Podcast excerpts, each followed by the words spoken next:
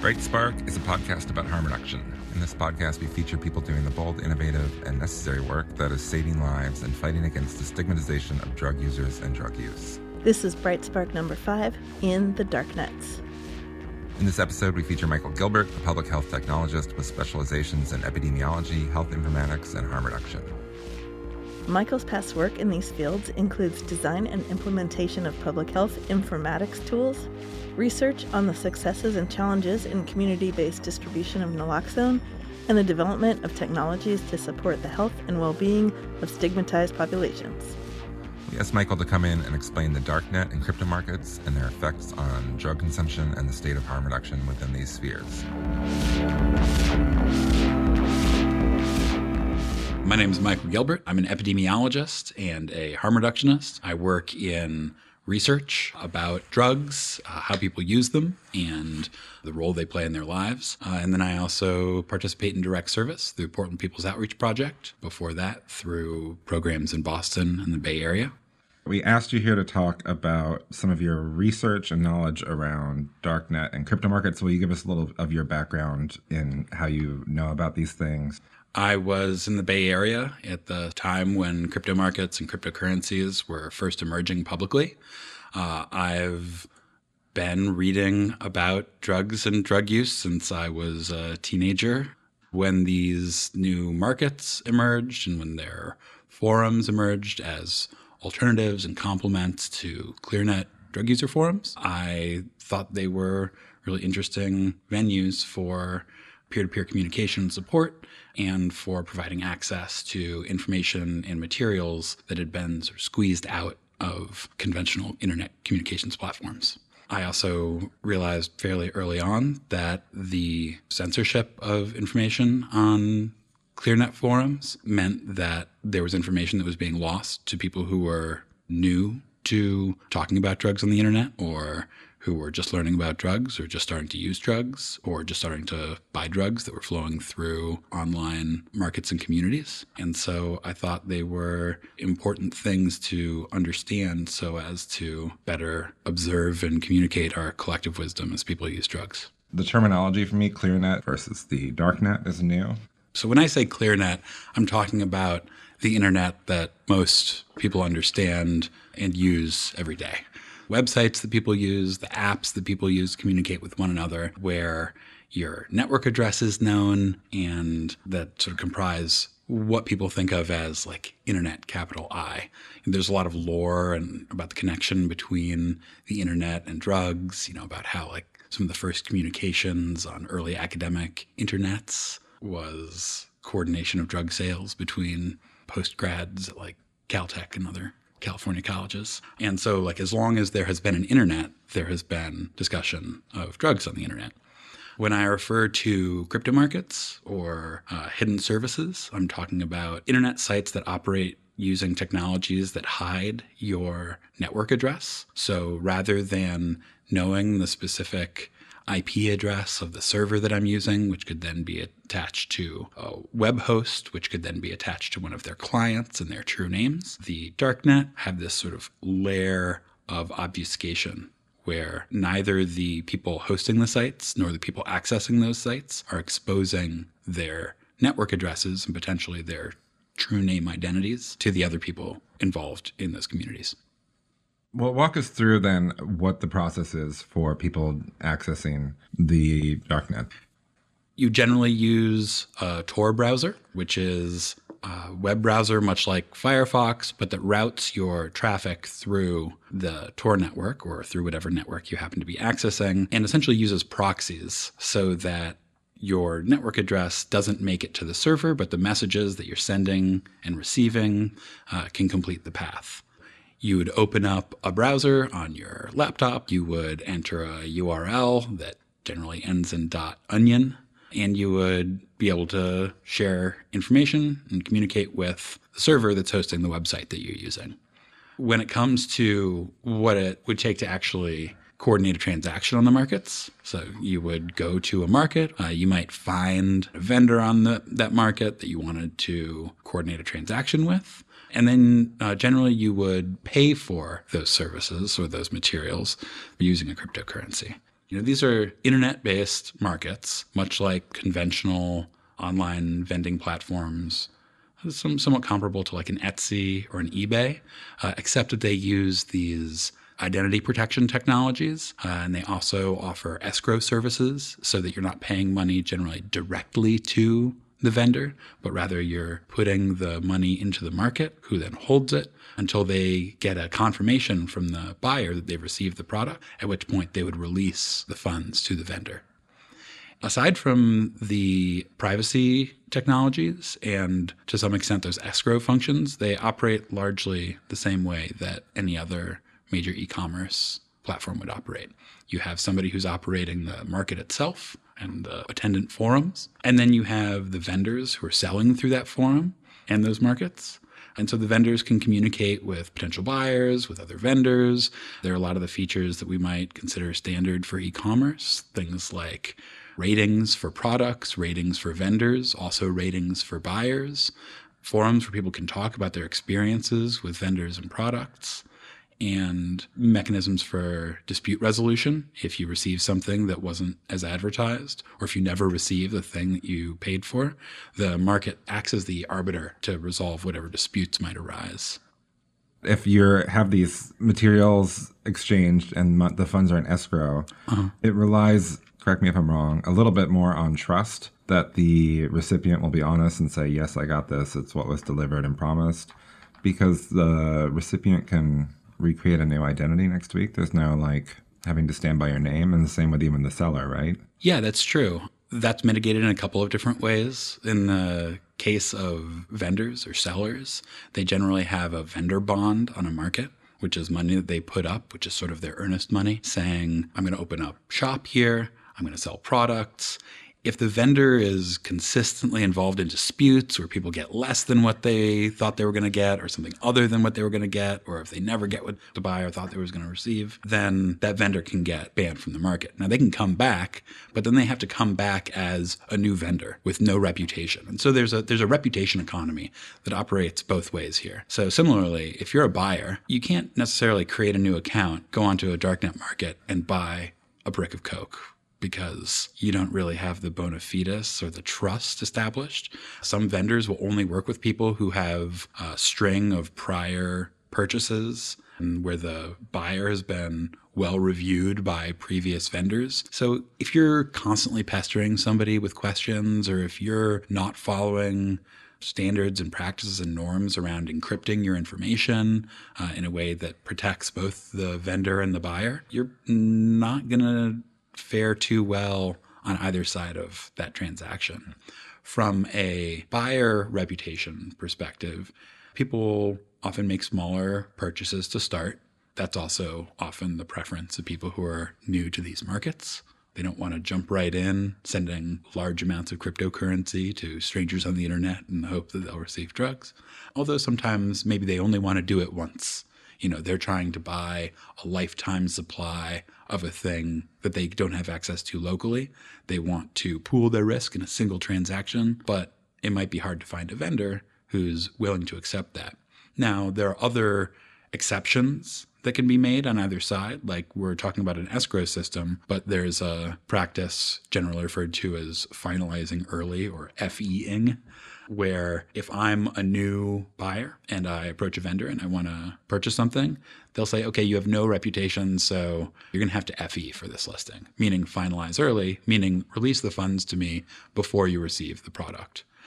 Once you've done that a couple of times, then other vendors or that same vendor might be more willing to go through the escrow system, engage in higher volume transactions, and put more trust in you. So the the trust economy and the reputation economy is a core part of how these markets work. They're often referred to, especially cryptocurrencies, are referred to as like trustless systems. But in this case, there there really is a, a layer of trust and reputation. Are the people organizing these sales and transactions and these types of rules for each market that's happening? Or are there at this point a common set of rules between many markets? There are some standard practices, things like an expectation that you're going to encrypt your address, say, when you send that to the vendor. And the vendor will establish expectations within their profile page, say. They'll have uh, the terms of engagement spelled out. At the market level, there are things like the vendor bonds that help to enforce or incentivize the integrity of vendors. And then there are some markets that will be selective about what can be sold or displayed on their market. Some markets flirted with the notion of banning certain drugs that they see as being particularly volatile in terms of consumer health or legal risk. Say fentanyl is the classic example. Uh, if they were to say you can't sell fentanyl on this market, then the people who have been selling fentanyl containing products can continue to sell those same products, but without the open disclosure that, hey, these Roxy's actually have 400 micrograms of fentanyl per pill. And so there's a disincentive to trying to prohibit certain substances from being sold on markets. There are other places where that has been effectively done, where markets have essentially siloed themselves for particular drug types. So, you know, there are cannabis specific markets. There have been markets and forums that specifically deal with, say, psychedelic drugs to the exclusion of stimulants and opiates and, and other types. There's some self regulation on the market side, but that's almost always happening in communication and discourse with people both on the buyer and vendor side. And within the context of there being competing markets for competing or diverse interests, and the knowledge that the decisions of a given market have to be made in the context of the larger market ecosystem. Do you have any idea about the overall percentage of drug sales that occur? Yeah, there's been a lot of really good research into how people use the markets, like the volume of sales, the total number of sales, the total value of sales, the total volume of products that those sales represent. What's harder to do is one, state that with absolute confidence because A, we only know about formalized transactions. Generally, that's done by counting the number of units of feedback for a given listing. It's expected that when you buy something, you'll leave feedback for that transaction. So if there's a vendor who has a listing for, you know, an ounce of cannabis, they might have 500 reviews for that. And so we might presume they've sold 500 ounces of cannabis. Uh, what we don't know is if one of those buyers later made direct contact with a vendor through the forums and said, hey, instead of paying a commission on each of these sales, why don't we just deal directly here? And I'd like five pounds, please. And so now you've got a transaction that was facilitated and coordinated through the market and the forums that's not represented by a review on a listing. The other challenge is double counting of transactions. So products flow in and out of crypto markets. So I think it's important to understand them as part of supply chains where somebody could buy, you know, a brick of coke face to face. They could resell it by the ounce using crypto markets. People who buy those ounces could resell them by the gram in face to face markets where they live. In that case, uh, we have a great number of transactions concerning the same product. I'd also mention that we really only know what people say that they're selling on these markets. So I could, as a vendor, create a shop and say, I'm selling uh, Splenda packets. And that is sort of a dog whistle for people who know through some other channel that Splenda packets means something else. And these are $300 Splenda packets. So take your best guess. You know, so we can't necessarily with full confidence say what is being sold in a given transaction there are a lot of caveats when it comes to what we can know and say with confidence based on what we can see by looking at the markets. So, with respect to the number of transactions that are taking place with those products, most of them are probably going to be in face to face markets, but all of the products flowed through the same channel. And so, it's a little hard to make a direct comparison, which would also, of course, require that we knew how many transactions there were outside of markets. If I were to ask somebody for a rough estimate of the total number of drug transactions that took place in Portland this week, that would be a really challenging question to answer So you count the sale by the, uh, say, kilo, ounce, gram, and part of a gram separately. So are we looking at the number of discrete transactions? Are we looking at the volume of product that flows through them? Are we looking at the number of people involved or who have used these products? Which is all to say that it's a really challenging comparison to make. But to give like a back of the napkin answer, not to be evasive, we're still talking about the significant minority of products that people are using on any given day. There's also a technological barrier to use of the markets, which I think is important to recognize. I described it as, oh, it's simple. You just open your web browser and start buying drugs. But not everybody is comfortable with that. So there's a little bit of like a self efficacy barrier or a social barrier towards the acceptance of this form of e commerce as a thing that you can or should do or accept the risks associated with. And then there's just raw technical barriers along the lines of do people have the uh, familiarity with things like PGP encryption or cryptocurrency transactions to actually complete a transaction and establish the kind of reputation they might need in order to do higher volume transactions uh, in the future. You know, a lot of what we know about these things are either through our peer networks or through, unfortunately, indictments. There are a number of cases where people are ordering, say, tens of thousands of counterfeit opioid tablets, usually like oxys and roxys and, and the like that they're reselling in bulk or reselling as individual units. So a lot of people I suspect have used products that flow through these markets without actually knowing about the markets, knowing how to access the markets, feeling comfortable accessing the markets, but nonetheless they're part of what brought that product into their hands what types of drugs are available on these markets? There's obviously going to be things like oxys, things like that, but are there further outliers, people making new drugs? Absolutely. So you'll find your sort of conventional drugs, your heroin, cocaine, methamphetamine, uh, diverted or counterfeit pharmaceutical drugs, cannabis, all manner of tryptamines, phenethylamines. The markets also operate in tandem with the research chemical markets. When I say research chemicals, I mean psychoactive drugs that aren't scheduled or controlled by domestic or international law. There's sort of an interplay between those research chemical markets, which sometimes operate on the ClearNet. You can go onto a website and you can buy something that's not illegal, so long as it's not advertised for human consumption. But if there's a ban on that, then we might see those products come into crypto markets. Or we might see those products already on crypto markets in order to serve two segments of the populations who are interested in them. Some people would rather buy a research chemical that is legal through a ClearNet site. They're not doing anything wrong and they have plausible deniability based on the fact that it's not for human consumption, and that's perfectly fine with them. Other people might not want that form of potential exposure or liability, and so they'd prefer to use a more secure channel for access to an otherwise legal product. With respect to the kinds of drugs that are there from an active ingredient standpoint, I think it's uh, it's very diverse, and we find both conventional and a lot of the novel psychotropic substances or research chemicals that we've seen emerge in, in the last uh, decades. I'd also note there's a difference in the format of drugs. So when we look at something like fentanyl, say, when you're selling a fentanyl product, through a crypto market, you might be able to prepare it in a different way and find an audience that your local hand to hand, face to face market and network might not support.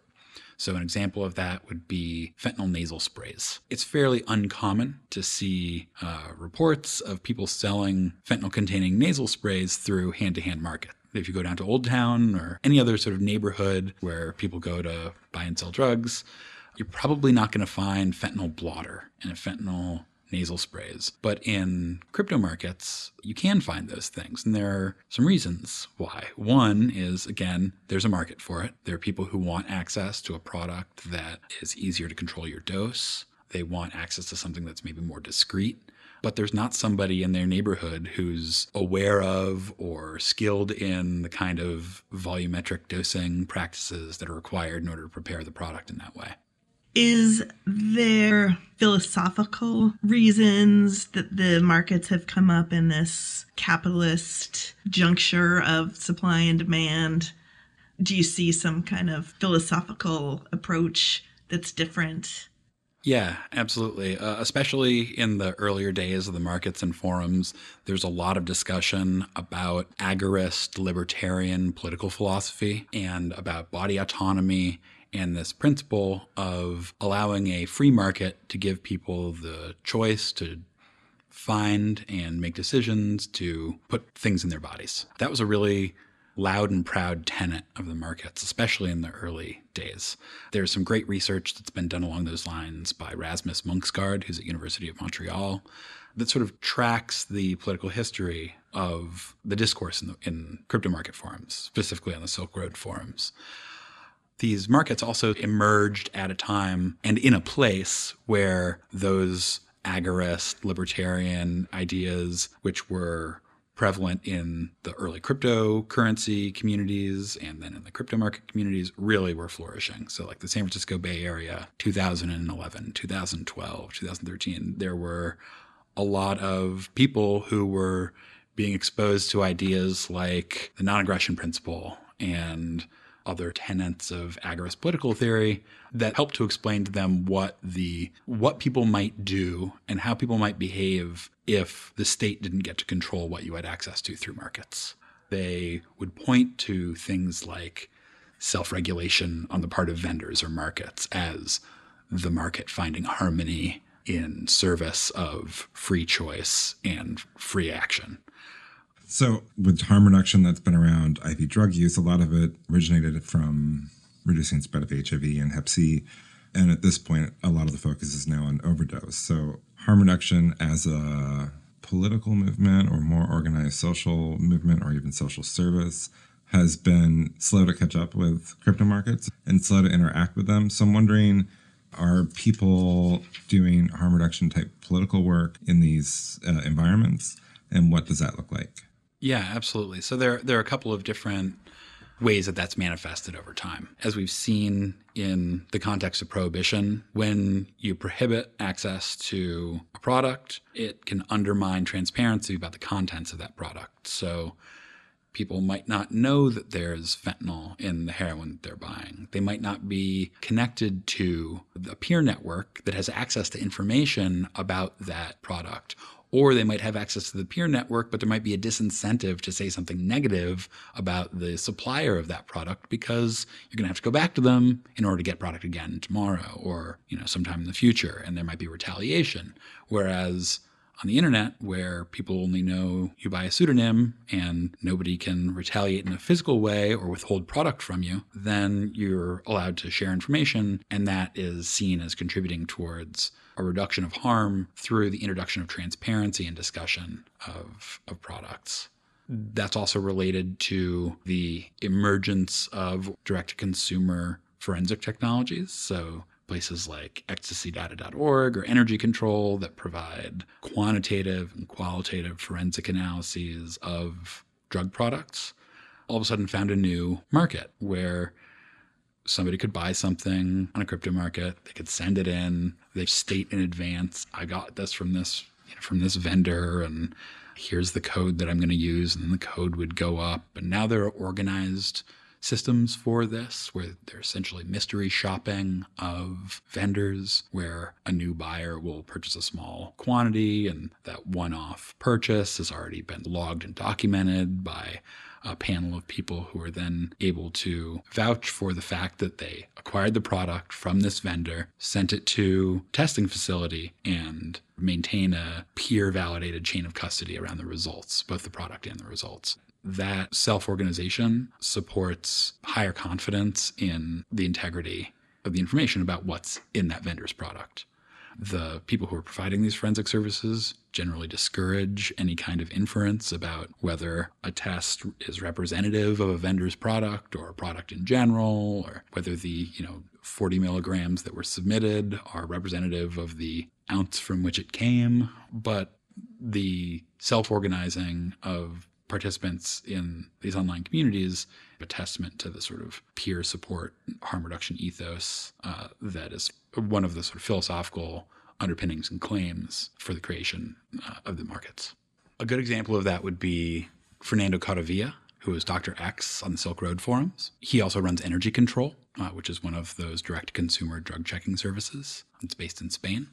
He's a medical professional, generally works with people who use drugs, and provided candid, non judgmental information about drugs and drug use with the expertise that he had developed as a health professional. So that's the sort of information level of providing access to somebody who you can ask a question about with medical training. But there are others who have taken different approaches.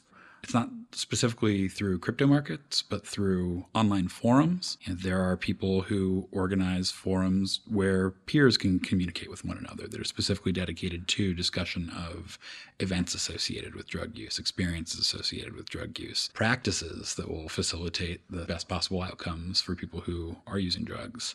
And so, purposive creation and nurturing of communities where people can talk openly about their interests and experiences related to drugs, uh, I think is probably one of the most useful uh, ways that people can enact a harm reduction practice in online communities. And a lot of times that's not, again, by being like the locus of authority themselves, but by creating a platform and getting out of the way. But then, of course, there are also people who are selling and offering things like naloxone through these markets back in the day when AlphaBay was one of the markets, they had a policy where they would waive your vendor bond if you were selling naloxone. It's not uncommon if you look through the markets on any given day, you might find a kit with some naloxone, maybe some syringes, or maybe it's intranasal. Uh, often, if you look at the picture of the kit and the packaging and the instructions, you might be able to identify which of our friendly neighborhood overdose education and naloxone distribution programs built that kit. And that is being offered as a means of access to people who don't necessarily have the ability to walk into a brick and mortar service or a face to face service or, you know, the pharmacy in their town even. And then there are people who are providing access to materials, not necessarily through the crypto markets yet, but through online mail based services. So, you know, one of the classic examples of that would be Tracey Helton in San Francisco, who's been very loud and proud about providing naloxone to people by mail. There's Next Distro out of New York, which is really making a push to reach people through online communities who aren't served by face to face services or secondary exchange. So I think there are a lot of opportunities for people both to facilitate peer to peer communication, for people to facilitate access to materials, and to better reach people who aren't necessarily going to engage with a face to face service people coming together and using drugs is a way that people have learned, especially with like vein injection. I think about the learned experience from someone who's really good at it or, or watching them inject and figuring out what you're doing wrong and learning from there is something that's missing from here. That's not really a, a good thing. But then on the other hand, I, I imagine that this kind of marketplace is a lot safer for a lot of people. It's just different, has different challenges and different opportunities. I certainly recognize things like the sort of purity and fidelity of the products that people buy as compared to what they're expecting on crypto markets as potential protective factors. So if you are trying to buy a particular drug and you want to make sure that you're actually getting that drug and that it's not going to have whatever adulterants might be in your local supply, certainly that could have protective factor. But there is the counterpoint of products flowing faster than information, where once you break down the connection between having to know somebody in order to get something, now you're in a situation where uh, you have people who are ordering drugs, who have access to drugs about which they have little direct information. So, of course, they can read the experience reports of other people who've used the drug. They can watch YouTube videos about injection practices. They can use all the resources that so many people have spent so much time and effort composing to try and help them to navigate their own health and safety. But they're not necessarily always going to do that. And they're not necessarily always going to find the best information. So, you know, one of the things that I have been paying attention to a lot in recent years is the effect of both digital literacy and like textual and maybe even scientific or health literacy with respect to the information that people find. Because the search terms that you use on Google in order to find the forum where people are talking about the thing are going to influence where you get your information. The way that you navigate the forums, like if do you read through all of every thread or do you just read down to where you hear what you want to hear and then you quit? Or do you weigh information from certain personas more than others? In your decisions about what to use, how much to use, how to use it. That can introduce a lot of variability in terms of what the received wisdom is about the best way to meet your individual needs. And so I think there's also room for tools to sort of distill collective wisdom or to identify points of controversy and contention so that when people seek information, they are getting a representative understanding of the advice that their peers are offering and not just whatever answer happened to pop up in, on the first page of the Google results. When I was working on creating some material in Pittsburgh, Bluelight is that still active? Yeah, yeah. Bluelight is still active. Okay. And then there was another one called like was there just one called Drugs? Drugs Forum. Last night, when I was reading through some of the stuff you wrote and I tried to find those, it's mm-hmm. much harder to find on Google now. The sites are still around. Bluelight is still around. I mentioned Monica Barratt earlier. Uh, Monica is Tronica, who's the research director for Bluelight and has been sort of helping to facilitate open communications amongst people who use drugs on Bluelight for some years, but who has also paid careful attention to how to organize the forum in such a way that people don't incriminate themselves or jeopardize the availability of the resource going forward. What I mean by that is that just after like FOSTA and SESTA were passed, you know, which were laws that concerned the coordination of sex work online, people who were operating forums related to drugs sort of had a little bit of a maybe a wake up call. Around that time, there was a crackdown on a number of forums, like say Reddit had a very active darknet markets forum that was shut down. And now they also shut down forums related to things like reloading ammunition and trading rare local beers from town to town because those were deemed to be associated with transactions that could be illicit. Uh, you know, selling alcohol or trading alcohol across state lines might run afoul of law. Uh, similarly, if you run a forum uh, dedicated towards safe injection practices amongst people who inject drugs, there was concern that there would be liability for any actions of those people based on information they got from a service hosted by a given individual or institution. People who are operating the forums are wary of that, I think, and have taken measures to control the scope of conversations. And so, in the case of, say, a place like Bluelight, uh, discussing the transaction layer around drugs is not permitted. Even things like discussing the price of products and places is very challenging because if I say something like a gram of Coke costs $40 in deep southeast Portland, somebody might say, well, shit, I'm paying 60. Uh, I need to, I need to contact this person and find, you know, that $40 gram. So there's this concern that like discussion of things like price might lead to coordination of transactions. Those conversations have been shifted out of ClearNet forums. They've largely shifted over to places like crypto market forums hmm. where you're free to talk about the products with perfect candor because that's kind of the idea. You're there to buy and sell drugs and to communicate amongst your peers about the drugs that you're buying, selling, using. That's the fundamental purpose of the markets and the forums that are attached to them, that's definitely where where that information has gone. So crypto market forums, crypto forums represent one of the remaining free spaces for discussion of experiences and practices uh, related to drug use on the internet. If you were like a old school harm reductionist, like out on the street giving out needles, what would you recommend to someone like that who doesn't have a lot of experience with something like this? What are ways that they can engage with it or let it inform their practice? I think it's useful for everybody who's working with and for people who use drugs to understand like what drugs are now, like what drugs are there? What are the options available to the people who they're working with? We might have a lot of messaging around like, you know, beware of fentanyl. Don't use this or don't use this other new thing. And there might be some new opioid you know, that emerges that gets the same treatment. But especially with these sort of newly emerging drugs, I think it's important for people to understand why people might be using those and the incentives towards using them, then address whatever due caution it might be appropriate with them. So, you know, people might be using some novel synthetic opioid because it doesn't show up on the standard drug panel they get as part of their employment or as part of whatever other surveillance they might be subject to.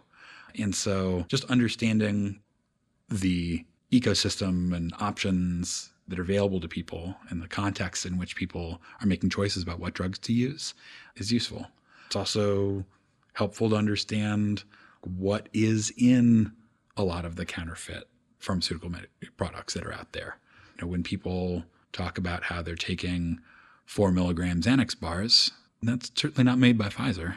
They only they make a maximum of two milligrams per tablet, and it may not be uh, alprazolam. It may be etizolam or some other benzo or thienodiazepine analog. And so my advice for people who say like I know this is a thing, but like so what? What do I do about it? Is usually poke around and learn and keep an open mind uh, to try and understand what's going on in the markets that influence the communities that you're working in. It might not be there today, but it may be there tomorrow. The more we can learn about what may be coming down the pike, the better we can equip ourselves to to provide competent advice uh, the only other thing that I would recommend is that we listen to requests from online communities about our services and that we maybe try to use that to help figure out where we should be and how we should provide services because every every service area has a border and there are people just outside of those borders who might be trying to access information and services and to the extent that they reach us through the internet and that is where they're at then that is where we should meet them Finally, is there anything you're working on or looking forward to working on soon, especially as a public health technologist? I'm a technical advisor on Next Distro. That's a really exciting uh, project and program. It's a, a web based point of access for information and materials for people who use drugs. So, specifically, naloxone, safer injection supplies. Shout out to Jamie Favaro, the creator and powerhouse behind Next Distro.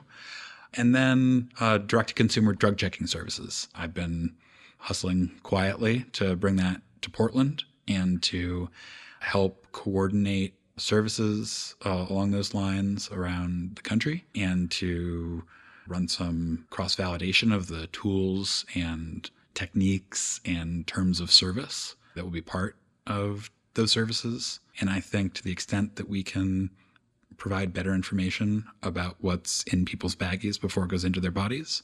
We'll be gaining a lot of insight into how to support their well being and providing them, more importantly, with information so that they can do that themselves. Is that something more specific than just fentanyl yes, fentanyl no? Yeah. So fentanyl yes, fentanyl no, great to have. But fentanyl is only the latest boogeyman in the drugs world. We're going to have new drugs emerging it's not an if, it's a when. The composition of products in a given market change over time, always have, always will, to the extent that people who use drugs can be directly aware of the contents of the products they're buying, using, and selling. They can continue to navigate the risks and benefits of, of drug use through peer support and collective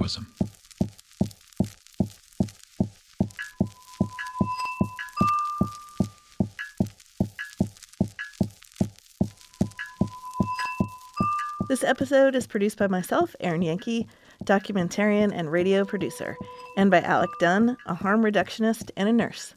Thanks to KBOO Community Radio in Portland, Oregon for technical assistance.